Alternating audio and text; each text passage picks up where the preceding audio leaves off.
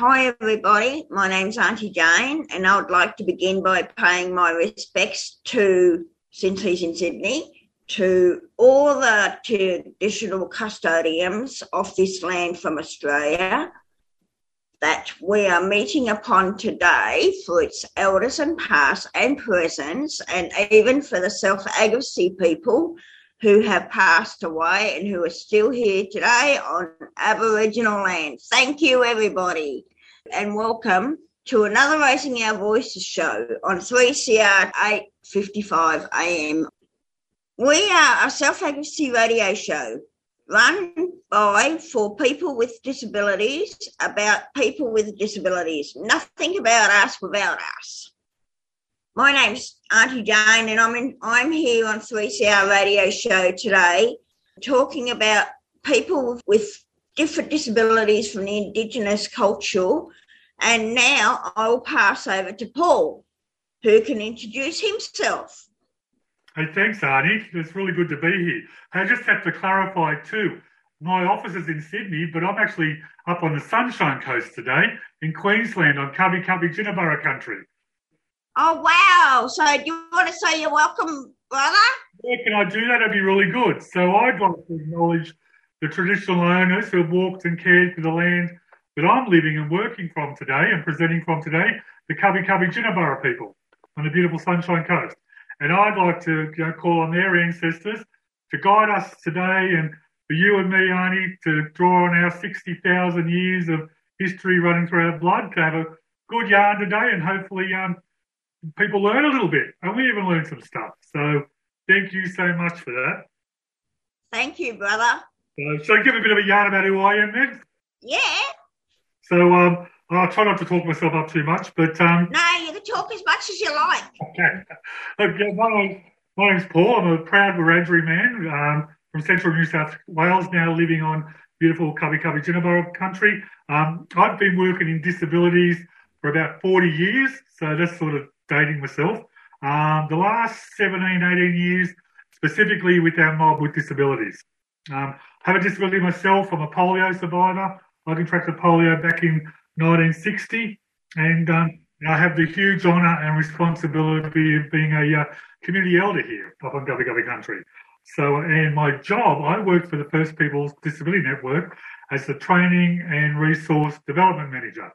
So I get to hang out with a lot of other people in Melbourne, yourself there, sis, um, and talk about disabilities and how we can make them more accessible to all our community living with disabilities and make sure everyone knows what's going on and has a voice and has a say. So I reckon I've got a pretty good job. And, um, and it's an absolute pleasure to be here today. And I'm a little bit nervous, but um, yeah, we'll just have a bit of a yarn and um, I'll, I'll try and behave myself, Arnie.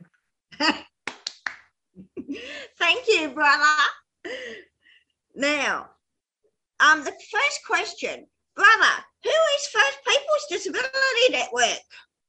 Yeah, oh, yeah. Well, actually, First People's Disability Network is the peak representative group for First Peoples with disabilities in Australia. So, um, what we do, we make sure that our mob has a voice. We raise issues around policy and that within Parliament, but we also run from a human rights perspective. So we work around human rights and ensuring that our community are aware of their rights and services are. We're, we're pretty unique too in that um, our board is all made up of First Nations people with a lived experience around disability. So um, we're not keyboard warriors, but my bosses are people that know what it's all about and support people. So, but we also do a lot of stuff, different projects, and um, but we have a, a, bit of connections overseas as well. So we do a lot of other work with First Nations mob around the world living with disabilities, and um, it's surprising, you know, it shouldn't be surprising, but how culturally close we are connected in some ways and stories and that as well. So, yeah. well, can I ask you a question yeah. about that, brother? When you said about over, overseas, yeah the ones who are overseas and the Aboriginals who who do live in Australia, if they were born overseas, would they be um, still an Australian Aboriginal mob or what? Well, I I would think that if your mob comes from here, because a lot of people were moved off country.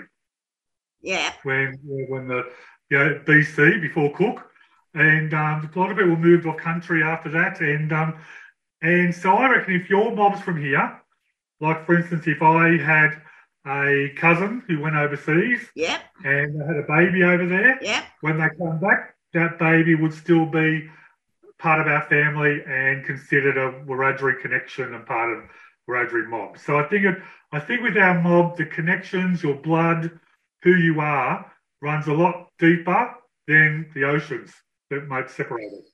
Wow. Yeah, I decided to ask you that question. Yeah, so it's- I think it's your connections back to our ancestors, your mob, who your grand, who your parents were before colonisation, sort of stuff. So yeah, Yep. Thanks for that, brother. could be wrong, that's just the way I see it from my conversations with other people and that as well. So Yeah. Now, question number two. What kind of work has First Peoples Disability Network have done in the last six months? oh, there's a few different things, and I think um, so I've got a little bit of a dot points here, so I don't forget. But we've been doing a lot of work with the Disability Royal Commission. Oh, great. So uh, we've been closely involved with them, and we've The had child sexually abuse, is it? well, it's uh, abuse, neglect, violence, and exploitation. That's good. Yeah. Yeah.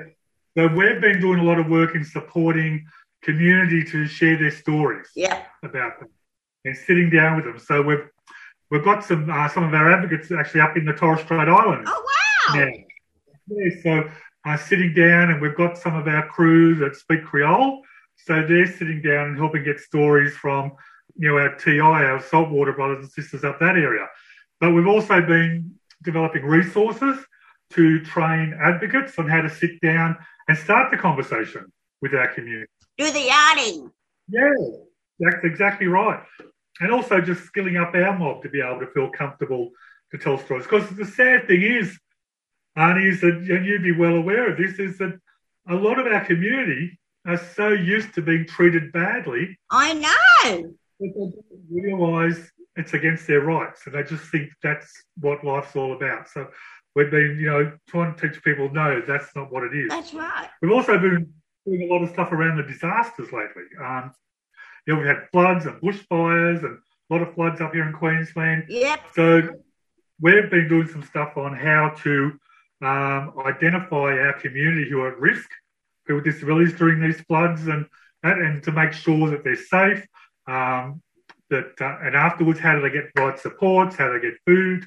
How they get that sort of stuff? So I've been sort of working with community around that as well in the last few months, and um, we've also been doing things around like um, um, um, advocacy and that as well. Just not so much individual advocacy, but helping to identify issues through the Royal Commission and through the disaster stuff that we can raise to give, you know, more support to our communities and that as well. So, and we've also been a lot of training around human rights. We've um, been doing some work out in community, um, teaching our mob about the United Nations Convention on the Rights of People with Disabilities. Yes. So, yeah, and you did that workshop with us as well. So, um, That's right. Yeah, I remember that. yeah. Yes, and that was really great. That was yes.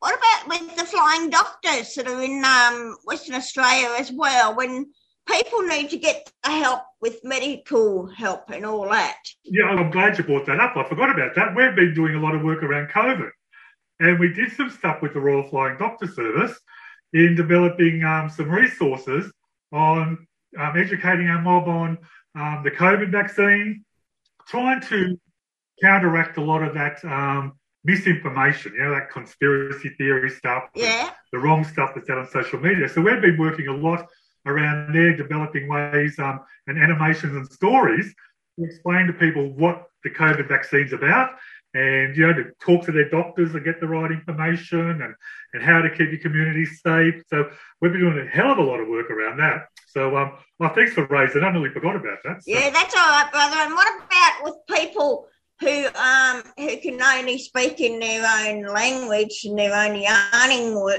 language? And what about for pictures as well, and for simple words for when they can't understand, or even people do sign language for them? You know, that's incredibly, that's that's a good point. We actually very much acknowledge that because you'll, you know, a lot of resources that are put out today by services and governments are very much very much text, you know, written in English language and all that sort of stuff. And what we realise is that a lot of our mobs, some people with disabilities, that disability may be a cognitive impairment that makes it really hard for them to read or write. Mm. So to pull that information isn't good for someone. They're not going to understand what it's about. Also, with our community, English may be their third or fourth language. Mm. So we've worked with young people who really they're geniuses. They can speak five languages, but English isn't their first one. Yeah. What we do when we develop our resources, we've gone back to the way our ancestors communicated. Mm. You know, stories and symbols and uh, even you know song and all that sort of stuff. But you know, if you look at some of our artwork, um, that's all ancient symbols that have been used for sixty thousand years. So we develop our resources along the lines of storytelling and using symbols and artwork to tell those stories. Look, an example of that would be when we started talking about the COVID vaccine. What we did was the hypodermic needle, but we represented the COVID vaccine as thousands and thousands of little fierce warriors. So we used the symbol for warriors with a spear and a, and a shield. And, um, and what we said was that getting the vaccine was like getting thousands of little warriors to protect you against the COVID. And then we showed the warriors coming out of the needle and surrounding a person, and then the COVID bouncing off and looking really cranky because it can't get into this person Oh, that's good. because the vaccine warriors are, are protecting them. So, yeah, so we did that sort of stories, and then we did little stickers for people when they had their vaccine to show that they were a COVID warrior. So, um, Wow. yeah. That's awesome, brother. So then we Yeah. just renovated it. all. What about what about the jails up in um in the outback? We're still getting into there. Look, you know, that, it's really difficult to get in there. We really acknowledge it. Our CEO has had a lot to do around the Don Dale stuff and given evidence in that as well. So we are slowly getting in to support our mob um, in the jail systems with disabilities because there's a lot of our mob in there with disabilities. Yeah. But it's a slow process. And FPDN is one of the priorities where, you know, our CEO and deputy CEO often give evidence about the um, unfair detention of people with disabilities or, um, you know, the lack of proper response. And, you know, a lot of our mob being locked up for poverty because of unpaid parking fines. Mm. So virtually up, they're getting locked up because they, they're poor. They can't afford to pay fines. Yeah. I'm doing a lot of work, which we might talk about later too, but in the Murri courts Ah, yes. where we're starting to finally acknowledge our people coming through the court system who have a disability that hasn't properly been diagnosed. Yeah. So sometimes their crime they've committed is because of their lack of judgment or understanding or being coerced or just, you know, or their medication hasn't been reviewed for two years and they've, you know, a bit of a breakdown. So there's a lot of work to go there and we're far from there yet. But uh, I agree with you there, brother. You know why? yeah, Because reinforced for over many years, we've been having trouble trying to get into these CRUs, which is a community residential unit. And we've been having trouble because of the DHS, or what do you call it, not letting us in because of the privacy that's come in now of the laws. And we want them to learn about their rights and about their self advocacy and about that they have got a voice to be heard. And if they want to tell the Royal Commission that they were sexually abused in these institutions or CRUs, you know, we've been fighting with that for reinforced trying to get in these CRUs over many years. yeah, and it's hard. It's hard slog, isn't it, to get in there and and It is, it is, Yeah, yes. Yeah, look, we've had stories of, you know, people, um, you know, because they go into supported accommodation and as well, you know, sometimes it's it's really good, but they don't have a lot of choice and control. It's very much, you know, the day to day activities. They don't get to say who they live with. Sometimes it's risk. They don't often get even the simple choices of what to have for dinner and that as well. So there's some organisations are really good and have people come in to support around that advocacy work, but um, still a long way to go. But that's where this peer support, like people like yourself with a lived experience, to come in That's and support other people with a lived experience. Yeah. And that's what we encourage as well. And, you know, but we still have to get there. It's still a long way to go. But, you know, we've got to get out there. Oh God, yeah, it's still going to be a long way to go, brother, for a long year, for a lot of years yet. Yep. And that's why the resources that FPN develop, FPN are doing is so that they can be, you know, support our mob to understand Yes. their rights. Even things like how to choose services. That's a big thing where a lot of people think that um, disability supports is just around a bit of domestic assistance or personal care, but we're trying to um, teach our mob that you have a right to ask about accessing your cultural stuff too. That's right. Yeah. Connecting to community, being able to, you know, not only just go to school, but sit down and learn your culture and that as well. So I agree with you there, definitely, brother. Yeah. yeah. So we've been putting, resources out there to support our mob in understanding that better. That's right. Yes, true. And um, the, the third question, brother, is what's some of the very important things about the First Peoples Disability Network at the moment? Um, there's a few things on the moment. I think the main one at the moment is the doing stuff with the Royal Commission because that's only got about six months to go. So we're really trying to get as many stories as possible and make sure their voices are heard. So we're doing a lot of that. Uh, we do a lot of stuff around human rights as well because what come out of sort of goes hand in hand with the Royal Commission about abuse, neglect, violence, and exploitation is making people aware of their rights around that. Yes. And also just a lot of work is some of this disaster stuff, the impact that some of these natural disasters are having on um, our people with disabilities. They're the three main things. We're working a lot on the closing the gap and yes, pretty soon to be doing a lot of work around more training the communities and supporting people. But at the moment, I think they're the sort of main things we're concentrating at the moment because the DRC is about to wrap up. And we still feel there's a lot of stories out there that haven't been told. Yeah, yeah. Thanks, brother. Now, we will be right back after a song called From Little Things, Big Things.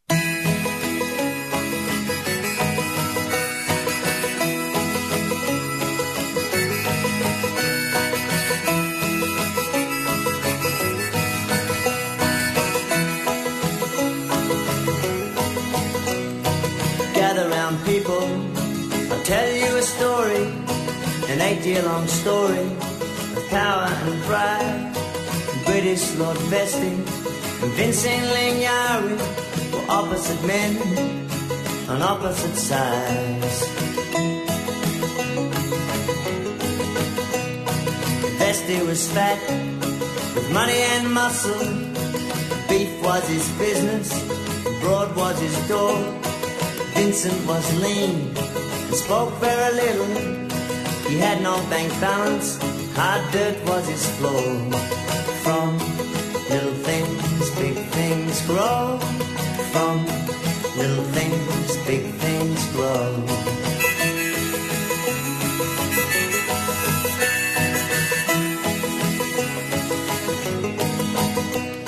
The Gurindji were working for nothing but rations, but once they had gathered the wealth of the land, daily depression got tighter and tighter. The Ranger decided they must make a stand. They picked up their swags and started off walking at Wattie Creek. They sat themselves down. Now it don't sound like much, but it sure got tongues talking back at the homestead, and then in the town. Grow. From little things, big things grow.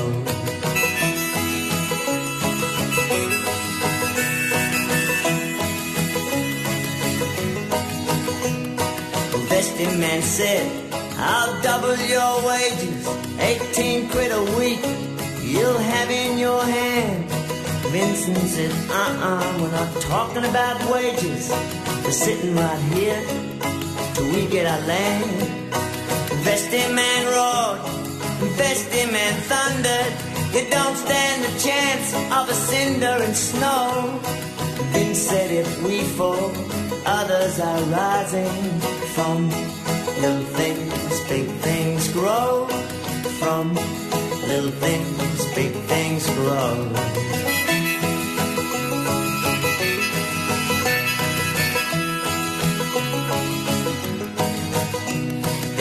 In Lingiari, boarded an airplane, landed in Sydney, big city of lights. And daily he went round softly speaking his story to all kinds of men from all walks of life.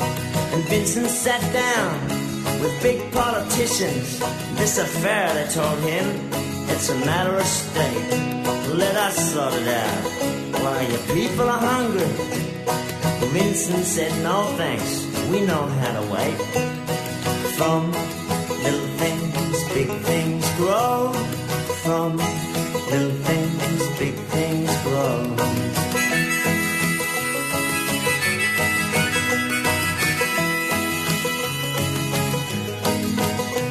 Then Vincent Lingiari returned in an airplane back to his country once more to sit down. And he told his people, let the stars keep on turning.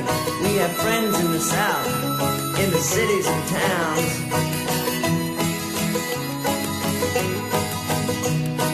Eight years went by, eight long years of waiting, till one day a tall stranger appeared in the land. And he came with lawyers, and he came with great ceremony, and through Vincent's fingers poured a handful of sand. From little things, big things grow. From little things, big things grow.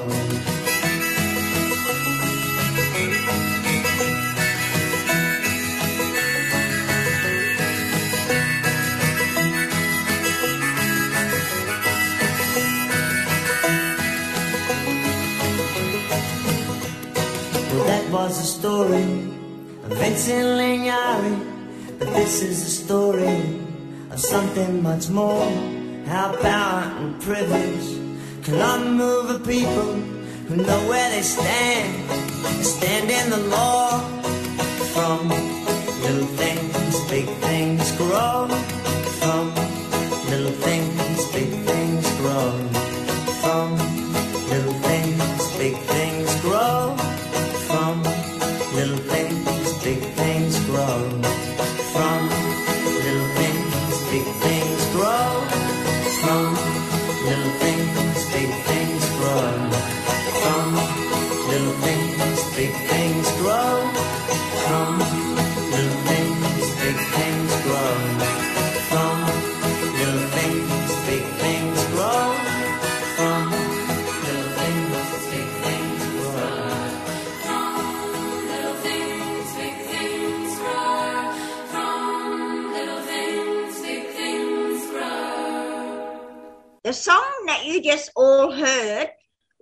called Little Things, Big Things by Paul Kelly.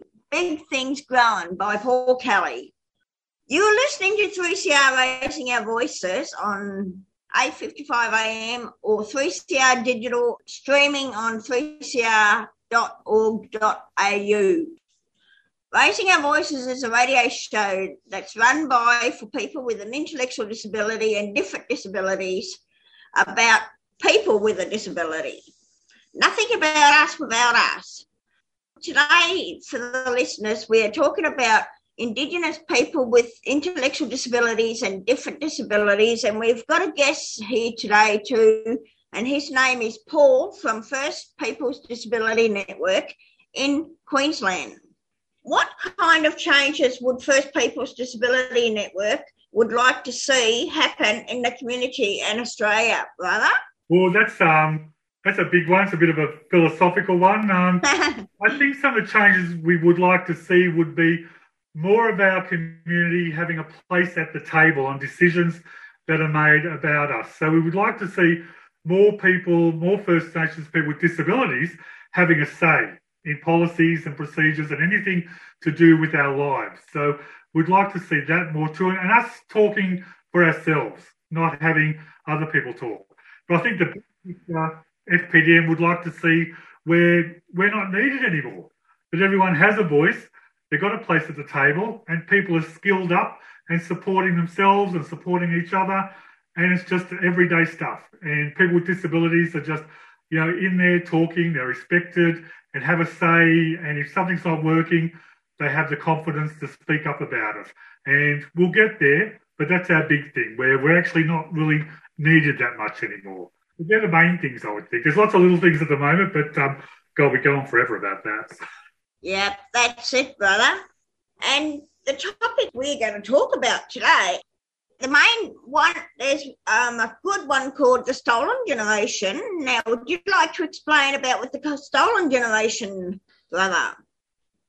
Well, that's a big one. Um, look, stolen generation was the fact that many of our children were removed from their families purely on the grounds that they were fair skinned enough that they'd be able to assimilate them into white community. And basically, it was pretty much about trying to uh, breed the culture out of our people. Yeah, And many of our community, many of our mob are from stolen generation, were removed off country, taken away from their families, and tried to assimilate into mainstream community.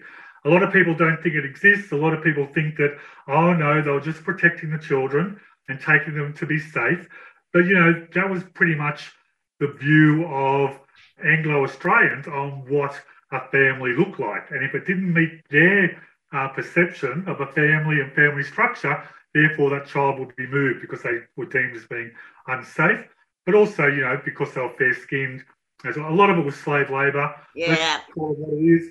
A lot of young women were trained up to be domestic servants and then just put into houses, never paid. That's the stolen wages, work for nothing, and quite often sexually abused yeah, and had children to the non-Indigenous overseas of those properties. And that's pretty hard to say and to put out there, but you know, we know it's going. We can't gloss around and dance around the edges because we don't want to offend anyone.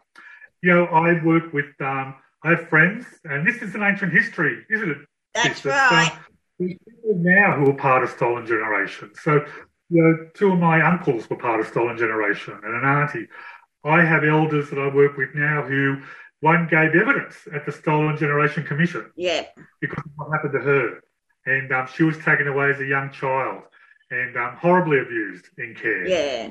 And I'm a stolen generation as well, brother, because I was taken away at the age of six months old. Exactly. taken away, put into a Lambie Trana and Nazareth House Boys Home, and then Pleasant Creek Training Centre, which was not so bloody pleasant, and sexually abused, physical abuse, and traumatised. You know, and that's what I mean. This is ancient history. There are people now living this day and age who have experienced this and still dealing with it and are dealing with the trauma of that. Yeah, and having panic attacks and all this as well, and things that that can trigger that things that can bring back the Yeah. past. Yeah, you know, and you know, and look, I just want to say too that, like yourself, Sis, and the other aunties I work with, incredible strength to have survived that, talk about it, putting it out there, and now supporting other people who may have gone through it and that as well.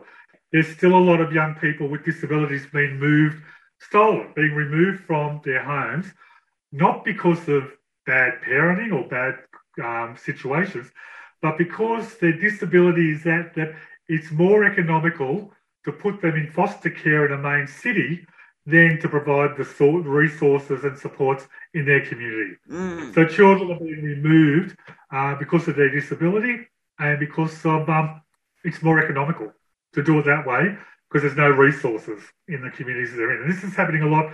It's happening a lot up in uh, far north Queensland and up around Mount Isa and that as well. So, Gee, that's bad. That is. Yeah, so it has a stolen generation still happening. That's right. And what about with the NDIS issues as well? When they all going to be cut, brother?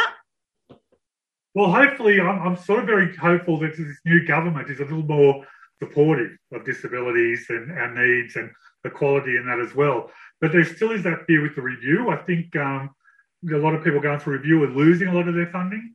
Yeah. So I think my fear is that sometimes are they trying to cut back by stealth, not by, not, by not saying that we're cutting back, but during the review process, trying to identify ways of reducing people's supports and packages. So Yeah, it's like on the pension with the disability pensions.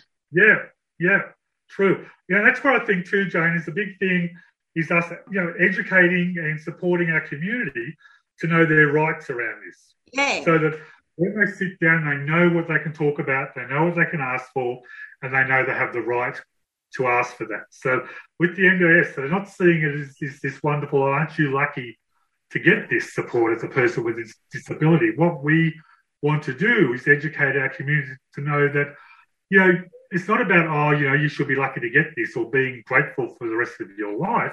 It's about, you know, it's your right to get this support. You know, the government has signed off on the UN CRPD, and part of that is about getting, you know, the people with disabilities have the right to access services and supports and have a good life. So, you know, and that's where like people like yourself who speak out in that, you know, are putting it out there and people are becoming more knowledgeable about, you know, no, I have a right to ask for this. So And that's another thing, brother. These days, peop the Indigenous people have got the right to track down their siblings who ha- they have not had connection to. They have got the right to find out who do they belong to. So they're put into homes and kept away, you know. And if they want to get their records, they've got their right to do that. Oh, very much so. Yes, you know, and I think unfortunately sometimes there weren't that accurate of records kept. But yeah, but people have the right to know. It's really important because if you're part of Stolen generation, you may not know your connection to country. So yeah, you need to know if you're saltwater, freshwater, desert, or rainforest person. Yeah. Yeah, and that's part of who you are. That's part of your story. Um, in regards to painting and storytelling totems, and you know, people from Stolen Generation know that they're you know an Aboriginal person, but they don't know how they fit in, and that caused a lot of trauma. That's right. Because things, depression for people. yeah, because things were hidden in those days. yeah, yeah. You know, and if you, they- you weren't you weren't even allowed to say if you were Aboriginal way back in the nineteen sixties, seventies, and the eighties, and the fifties, and all that. No, well, you had to be very careful because if you did, you, you know, you would be treated differently or badly in that as well. And Yeah, you, you weren't even allowed to own real estate. that's Yeah. right. I believe you because see, I started tracking my records way back in nineteen eighty. I did all in, in the seventies actually. Once I realised that I had family um, that belonged to me, I didn't know I, had, I was Aboriginal, but I had a sense that I was because I used to hang around with a lot of the Indi- Indigenous people in the institution. And it, I wasn't too sure why I was doing it, but now I know why. True. Yeah, got a long way to go, but Yeah, we're getting there. But um, but at least people now, like the work you're doing and we're doing, is giving people the, the confidence to ask these questions and to start looking. yeah, that's right. And um, now we'll try and finish up and chat soon. So thanks, Paul, for joining us on 3CR today. For the listeners to hear and to know that there is the website for First People's Disability Network if they want to have contact with you about what they've heard on 3CR. The contact and the website is First People's Disability Network dot org dot au or follow them on Facebook or Instagram or Twitter. And the, there's other organisations as well. If you are having a bit of a difficult time when you listen listened to us on 3CR today, there is a lifeline called Crisis Support on 131114 at any time. Or if you're thinking about going to tell your story to the Royal Commission or what happened to you in the past, um, you'll be believed for a start, I'll say that. And then there's a number you can call on 1 800 421 468. Or for more information, if you want to find out more information about the people, about the Disability Royal Commission, there is a website called disability.royalcommission.gov.au. Or there's a 24 hour line and it's 1 800 517 199. Or you can call us on 1 800 517 199. And a reminder that you can get support of a disability advocacy organisation like First People's Disability Network or a Amida to share their stories because you will be believed. Thank you for all the listeners who have listened to us today on 3CR radio show of uh, Raising Our Voices and a radio show is run by for people with an intellectual disability or different disabilities. And we hope that you can join us next month to hear some more about people with an intellectual disability. And thank you very much.